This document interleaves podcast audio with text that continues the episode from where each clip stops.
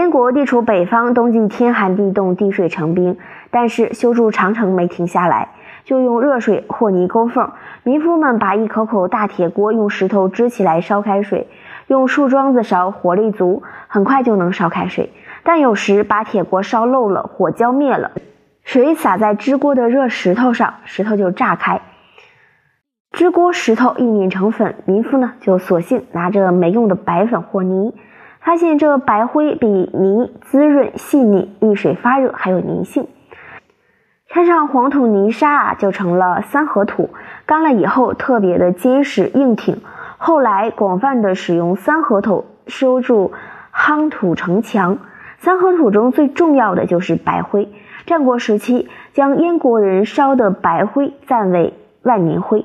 燕国人使用石灰抹城墙的缝。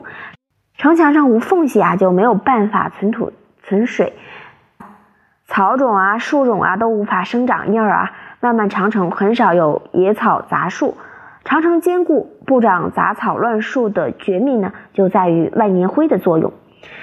秦始皇修建长城时啊，燕人是烧白灰的专业户，几千年来。